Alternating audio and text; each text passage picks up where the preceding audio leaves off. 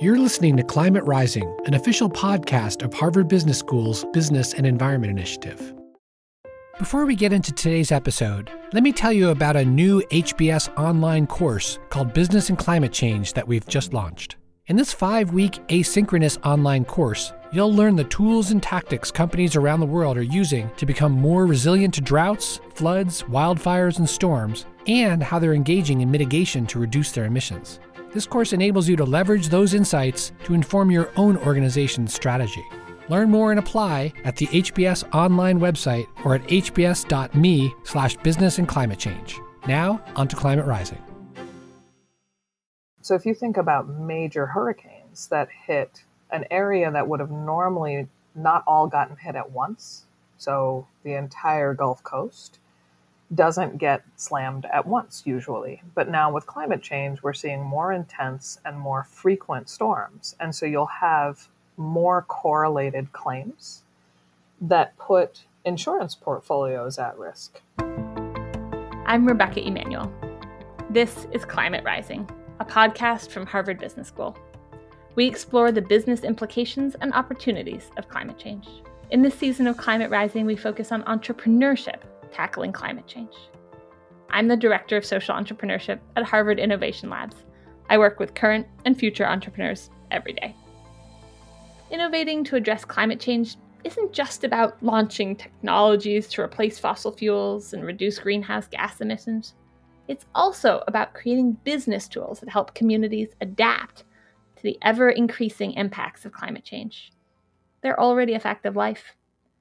Paying for protections for our cities and towns is notoriously difficult, especially when the threat hasn't hit yet and can be really hard to find the money. In today's episode, we explore new thinking on how we design and finance the infrastructure projects needed to protect our homes and workplaces from the physical side of climate change. Things like more intense storms, sea level rise, droughts, and wildfires. Our guests today are from Refocus Partners. They run a firm that works to design and finance infrastructure solutions. Shalini Vajjhala founded Refocus, and Jamie Rhodes is the director of insurance linked finance.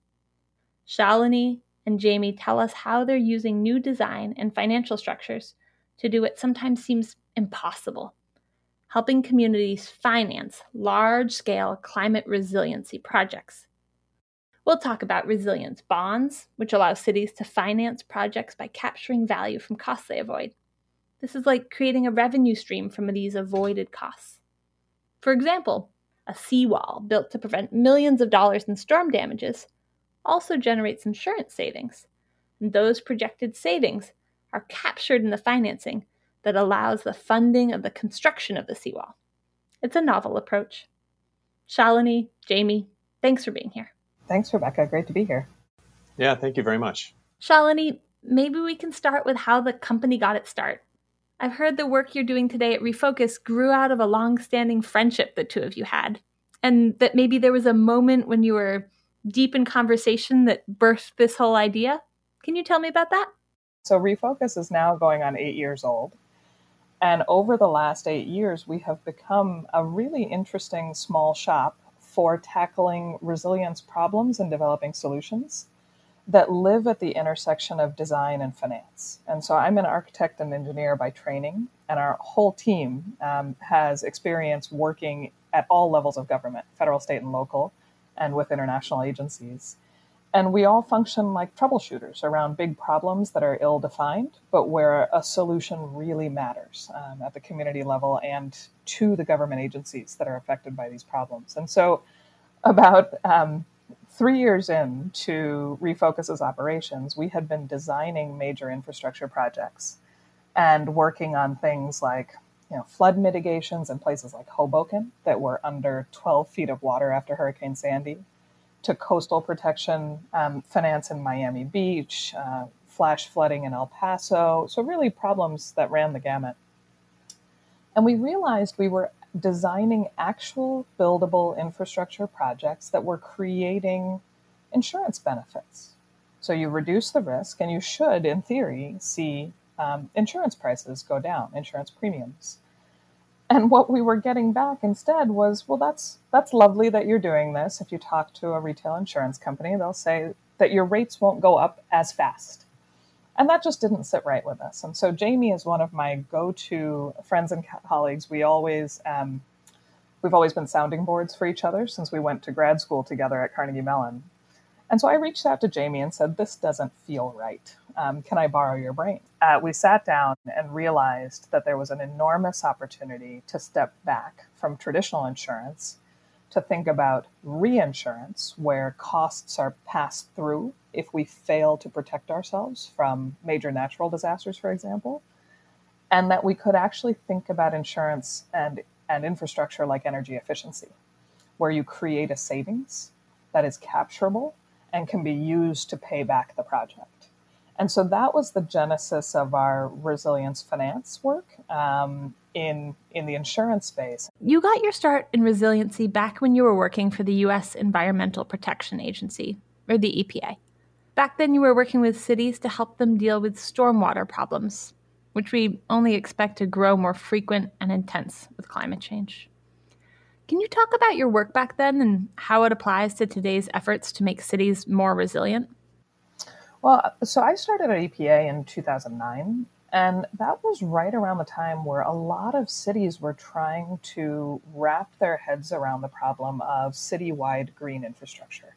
And this is specifically green infrastructure for stormwater. So if you think about what this challenge looks like in practice, we typically have a set of large pipes under streets big water treatment plants. And when heavy rain comes through in different cities, that water gets swooped up through the funnel, treated in the water treatment plant if all goes well, and then pushed back out into the ecosystems around the community. And from EPA's perspective, we want to make sure that that water coming out the other side is clean. When you have major storms and cities can't handle that capacity, what you're dealing with is an enormous um, strain on urban water systems for managing stormwater. And the funnel isn't big enough to catch all the water to carry it through and make sure it's treated. So in some cases, you have water rushing straight off the streets into where we are here in San Diego, directly into the Pacific Ocean. Um, in places like Hoboken, it goes right off into the Hudson River. And what's the problem with that? The problem with that is it takes everything with it. So if you think about draining water across a city, you're picking up all sorts of pollution along the way. Um, and that's not great for water systems or for people who are dealing with that in their backyards. And so, what a green infrastructure solution looks like is replacing that system of gray pipes, tunnels, treatment plants with greener alternatives. So, think roads that absorb water so it goes directly into the ground rather than running off the street and taking motor oil with it, for example. And so you can think about street trees, porous pavements, things that function in nature a lot more like sponges. So instead of a large funnel, you would have a large sponge. But turning a city from a funnel into a sponge is actually a really um, complex financing problem because you're essentially taking a few large pieces and parts that we know how much they cost, we know what performance they guarantee, and we know how long it takes to build them. So we have a lot of confidence around what we already know. And the sponge was relatively new. So, in other words, cities have two choices to handle stormwater. The first, they can invest in stormwater capacity. And the second is you could invest in absorption. These are sort of substitutes. The more absorption you invest in, the less stormwater capacity you need. We were seeing a lot of communities that were really doing amazing work to try to tackle this challenge, but they were building the pieces and parts that were easiest to build, not necessarily the ones that delivered the greatest environmental benefits or community benefits for the people served. And so that was really the genesis of um, how we thought about financing as part of an environmental design problem in my office at EPA. Um, and we started looking at ways that we could tap unusual colors of money or think about using savings to pay for projects where success is something that doesn't happen, right? A storm hits, but a community isn't flooded. Normally, you don't save money when that happens. Exactly. Or you save money relative to what you'd have spent, but no one has new money in their bank account. Exactly right. It looks a lot like um, energy efficiency. You didn't use something. And so in the spaces where we live and you know working on things like water at EPA, the challenge is everybody's paying different amounts for different things and it takes a lot more effort to figure out that um, value-based financing approach to resilience. And so that's where refocus really got its start was from that work at EPA, recognizing that we need different ways of solving these problems if we're talking about greener, distributed, more sustainable infrastructure systems. And we're not just trying to build a better water treatment plant. So, what you're doing is you're thinking unconventionally about the right solution, and then you're creating financial tools that reward preventing disasters. And what you're telling me is this new thinking actually lets cities raise the money to tackle those big projects that reduce the risks from climate change. Can you tell me why resilience bonds are particularly relevant for climate change? Resilience bonds are an insurance con- uh, insurance instrument, the way that we conceived of them.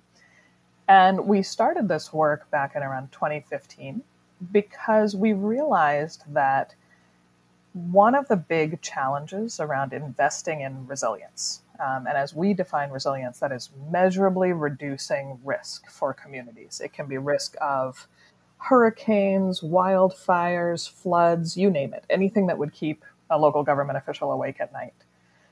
And investing in those types of projects, success is something that doesn't happen. And if you think about this, this is exactly the space where insurance is most important, right? You never want to use your life insurance that means something terrible has happened, right? And the same is true of health insurance in the best cases, right? You want to use it only for the things you need it most. You don't want to lean on it. You want to have it for the most unmanageable things. And so, part of what um, we realized in developing resilience bonds was that we needed a way to capture value of the avoided losses and create a virtuous cycle of reinvesting that um, so that you reduce risk over time. So you're not just getting the money that no one was going to give you, you're actually getting it and using it for prevention in sort of a cyclic way. Exactly right. If you think about this in a health insurance analogy, right, it's um, health insurers do this already. If you quit smoking, your rates go down.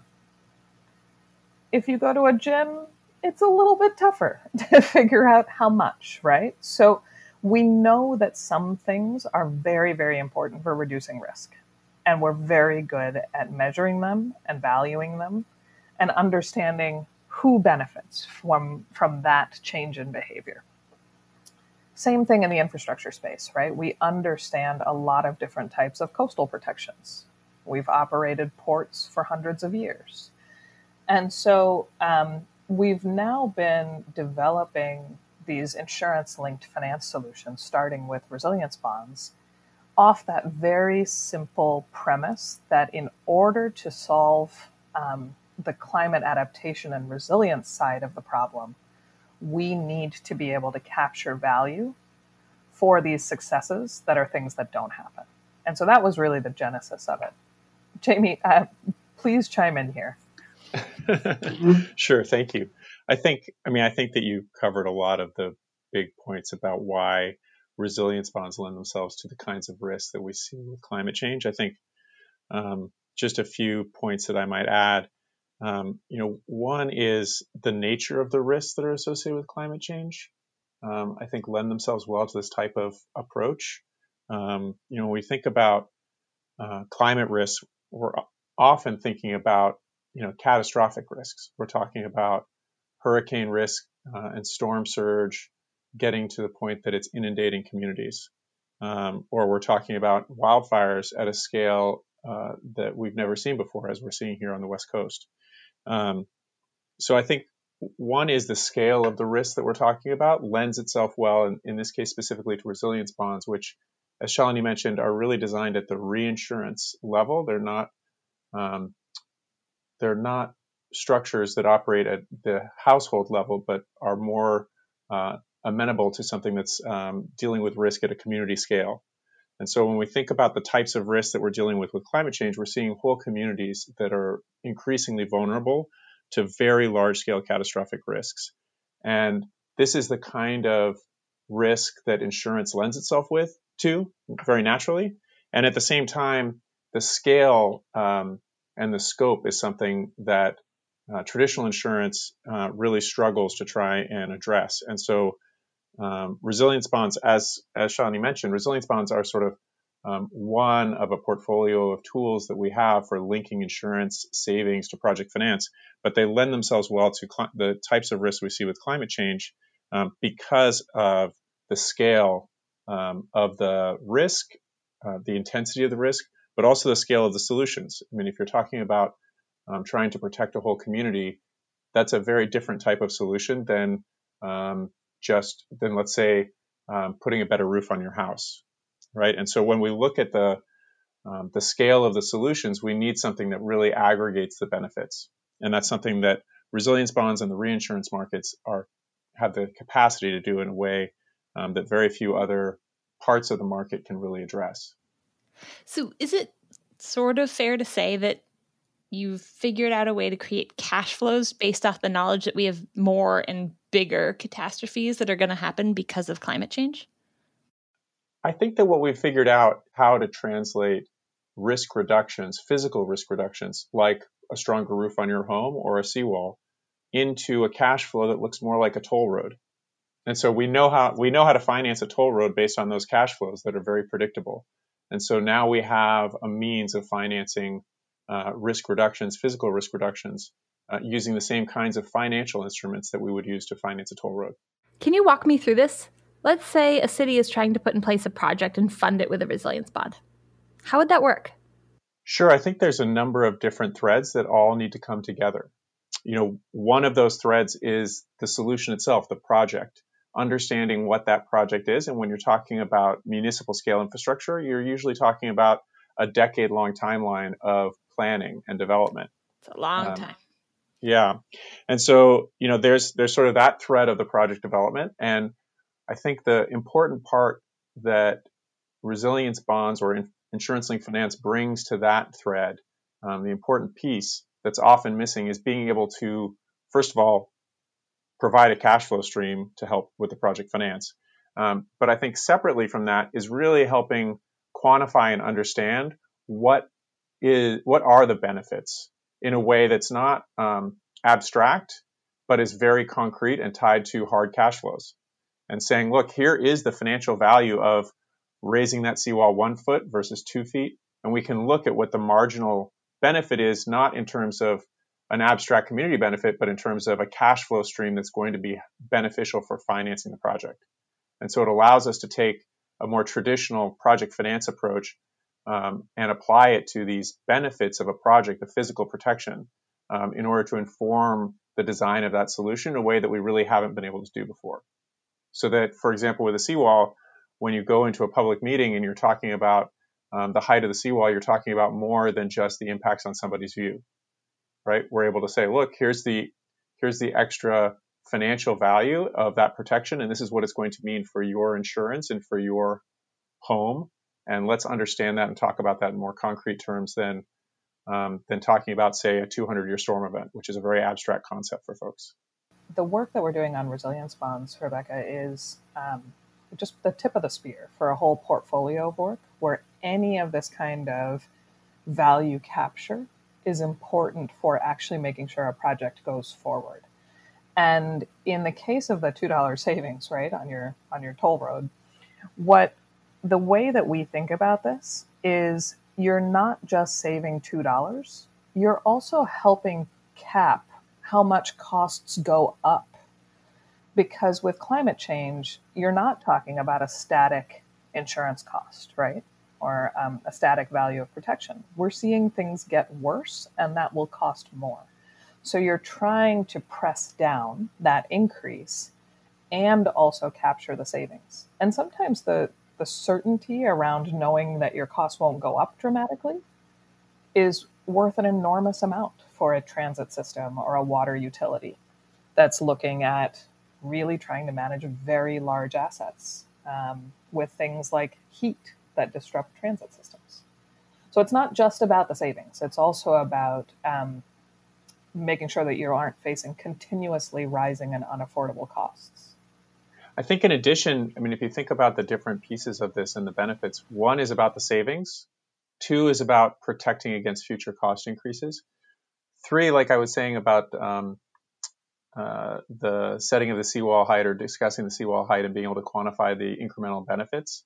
Um, there's a there's an element of this that provides um, that really supports the integrity of the project design um, mm-hmm. to deliver more meaningful benefits to the community. And the last one is that when you recognize that you're paying that $10 every year uh, and there's $2 of savings that you could realize as soon as the project's done, it creates a sense of um, urgency and uh, to actually get the project across the finish line. It started off, Shalini, with you turning to traditional insurance, retail insurance, and saying, hey, can you help with this? And they sort of said, well, just the rates won't go up as fast. And you said, that doesn't really make sense. And then the two of you together turned toward reinsurers. And that's part of what made this all possible. Can you tell me why why was that a key move? What changed? So I think um, there's some structural differences with respect to insurance and reinsurance that really make a tremendous amount of difference when you're looking at this type of um, approach. And one of them is a structural aspect of the retail insurance markets, which is that every year a retail insurance company is competing for the next year's policy, right? They are only in business if they can win the business and earn those premiums. And when you're in that competitive environment, the the regulators of that market want to ensure that that that's a fair and, and free and competitive market. And so what we have is um, a situation where if I'm a retail insurance company and I want to um, support uh, a community scale protection that takes 30 years to amortize, um, I'm going to bear those costs up front and have to pay them off through my premiums over the future years. Not and a winning proposition. Not a winning proposition. So I'm going to make that investment up front. I'm going to have that additional cost uh, on my cash flows, and I'm not going to be able to compete effectively to win the next year's business. And so there's the there's a feature of the insurance markets that is there for very good reasons, but that makes it very difficult to capture insurance savings on a forward-looking basis. Um, mm-hmm. Um, that's outside of a single policy year. And so the reinsurance markets allow us to aggregate up to a larger scale on the one hand. So you've got, um, you know, fewer policies and fewer policy holders because they're all aggregated at a very large scale. But more importantly, you're able to aggregate across policy years in a way that you can't really do effectively at the retail level for very good reasons. I think there's another piece to this also, Rebecca, that's um, really interesting, which is that reinsurers tend to have a more macro view of long term risks. So reinsurers insure insurers, right? So when you see major widespread events like the wildfires that we're having here on the West Coast, you will see insurance companies that go out of business because they have so many claims um, in the same policy year. And it all hit at once. That all hit at once. They sort exactly of bank right. on not happening. Mm-hmm. And that happens when, um, so if you think about major hurricanes that hit an area that would have normally not all gotten hit at once, so the entire Gulf Coast, doesn't get slammed at once usually. But now with climate change, we're seeing more intense and more frequent storms. And so you'll have more correlated claims that put insurance portfolios at risk. And right. so that's exactly the opposite of what an insurance company is calculating exactly, on happening. Exactly right. And so they buy protection for themselves. So the re- the insurance company is buying reinsurance.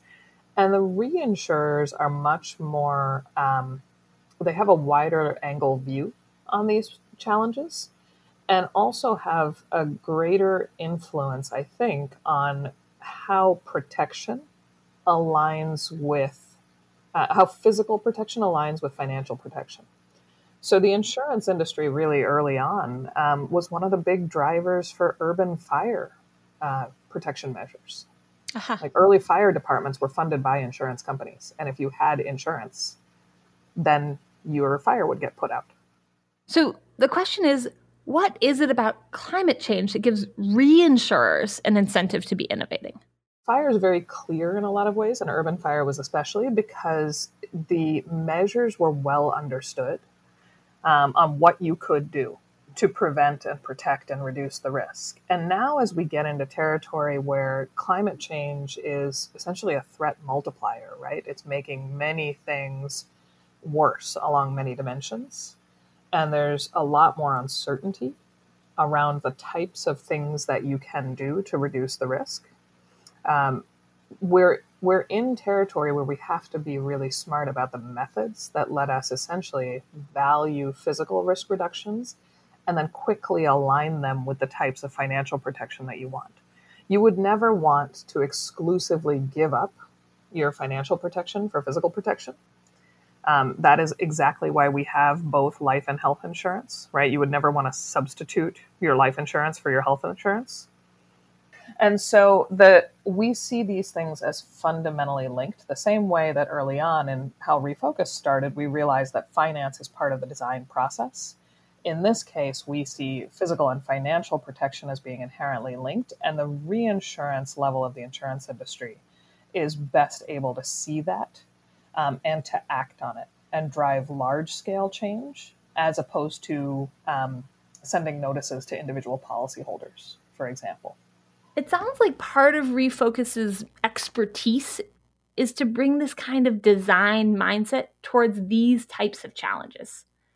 Can you tell me some of the ideas that have come out from having a design framework that grounds you?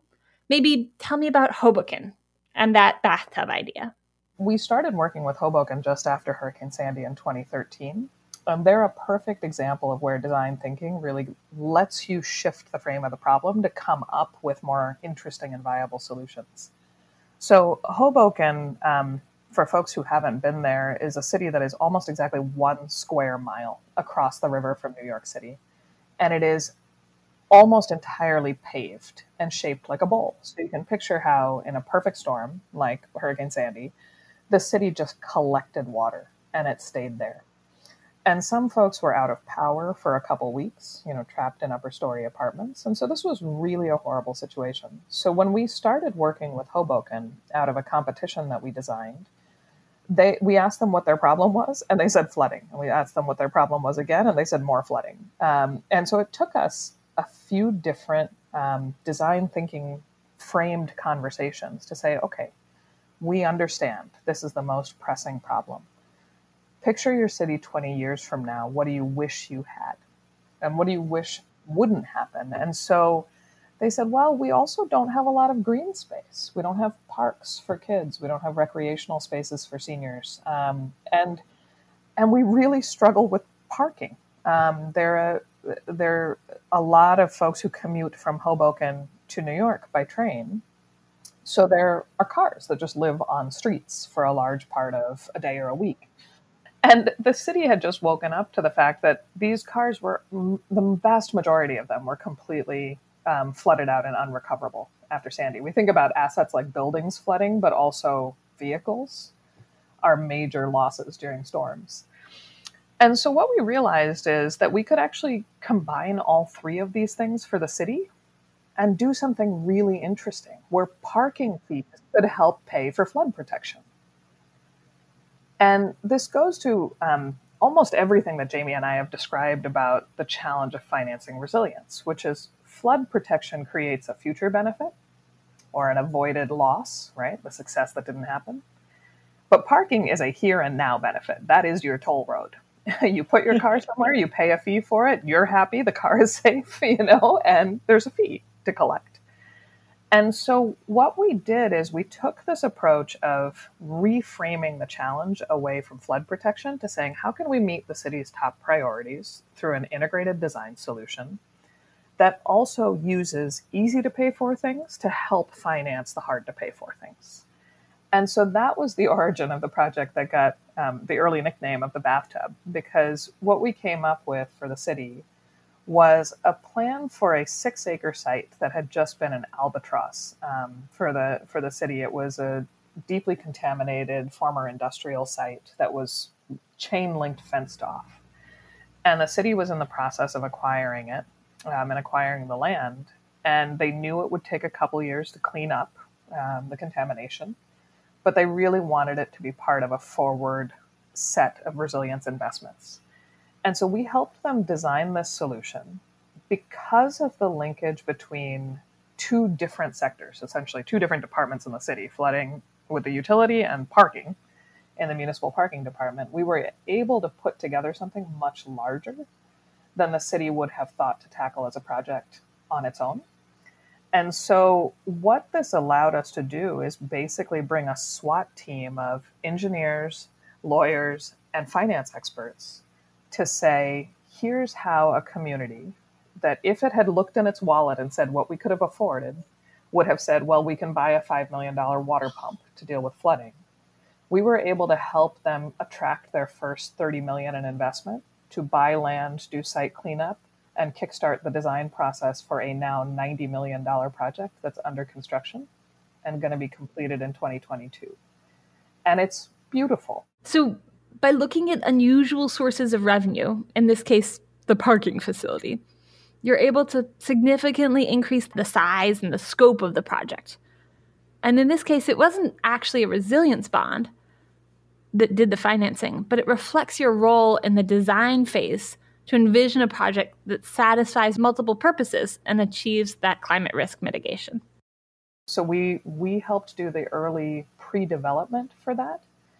And that phase is where Refocus lives in the design thinking space, which is pre-RFP, before you know what your problem is and is, but you know you have one.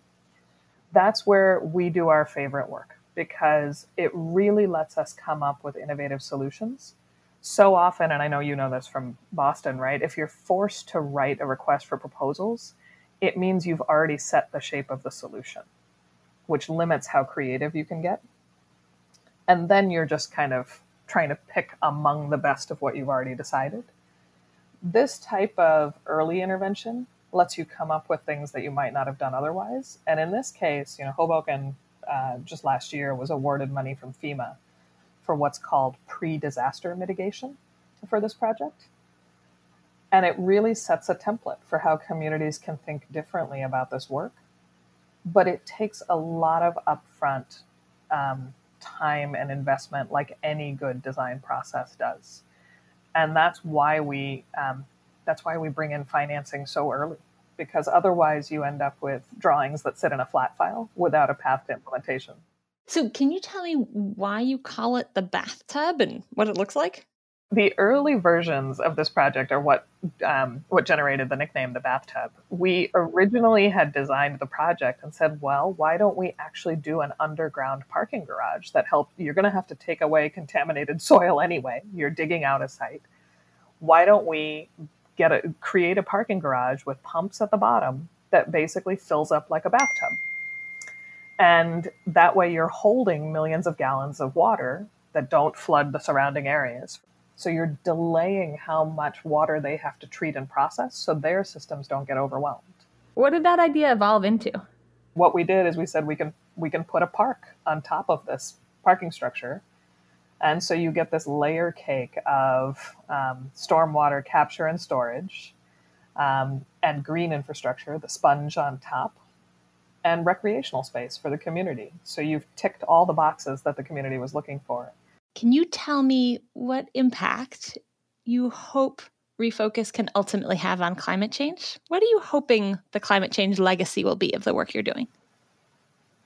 Oh, um, it's a super simple answer for me. I mean, I hope our legacy is shovels in the ground and money moved to vulnerable communities so that they are safer and better off than the status quo. Protecting humans, ecosystems, I I think um, that we've we've lost a decade on effective climate resilience investment because there was such competition between reducing emissions or mitigating climate change and adapting to it. Mm. And I think 2020, if anything, is just such a um, reveal of a year in terms of how badly the status quo is broken in so many ways. Uh-huh. And we shouldn't want to go back. It wasn't great. So I, I very much hope that Refocus over the next decade is that um, catalyst for how we can be be really mindful about where we can do more and better rather than just looking for the incremental improvement. Nice. Tell me yours, Jamie. So I think mine is quite similar in the sense of I hope the legacy is um, more shovels in the ground, more steel in the ground, more communities protected, more green infrastructure in the ground, more communities protected, and more adapt, more efficient and direct and faster adaptation to climate change. I think that when you step back and think about it relative to mitigation, there's a broad consensus on what's required to mobilize capital to reduce emissions. You need a carbon price, right? There's lots of ways to get to a carbon price, but you need a carbon price. And I think the challenge in adaptation is there isn't a simple carbon price. Each of these challenges, each of these communities is facing different risks, and there's not a one size fits all carbon, carbon price that's going to help everybody align incentives. But I believe and I'm hopeful that the approaches that we've been developing at Refocus grow and blossom into a whole set of tools that allow us to do the equivalent of putting a carbon price on emissions, to put a financial value on the protection of vulnerable communities that allows those communities to protect themselves. What a wonderful um, way to conclude. Shalini, Jamie, thank you. Thank you. Thank you. That's it for this episode of Climate Rising. Next time, we'll take a look at new business models and financing that are revitalizing the potential of some of the tried and true technologies that can make a difference for climate change. This episode was made possible by the remarkable collaboration between this episode's associate producer, Anna Sakalariadis, HBS class of 2020, producer Mary Dooe, and our team from the HBS Business and Environment Initiative. That's faculty chair Mike Toffel and Jennifer Nash, Lynn Shank, and Elise Clarkson. Thanks for joining us.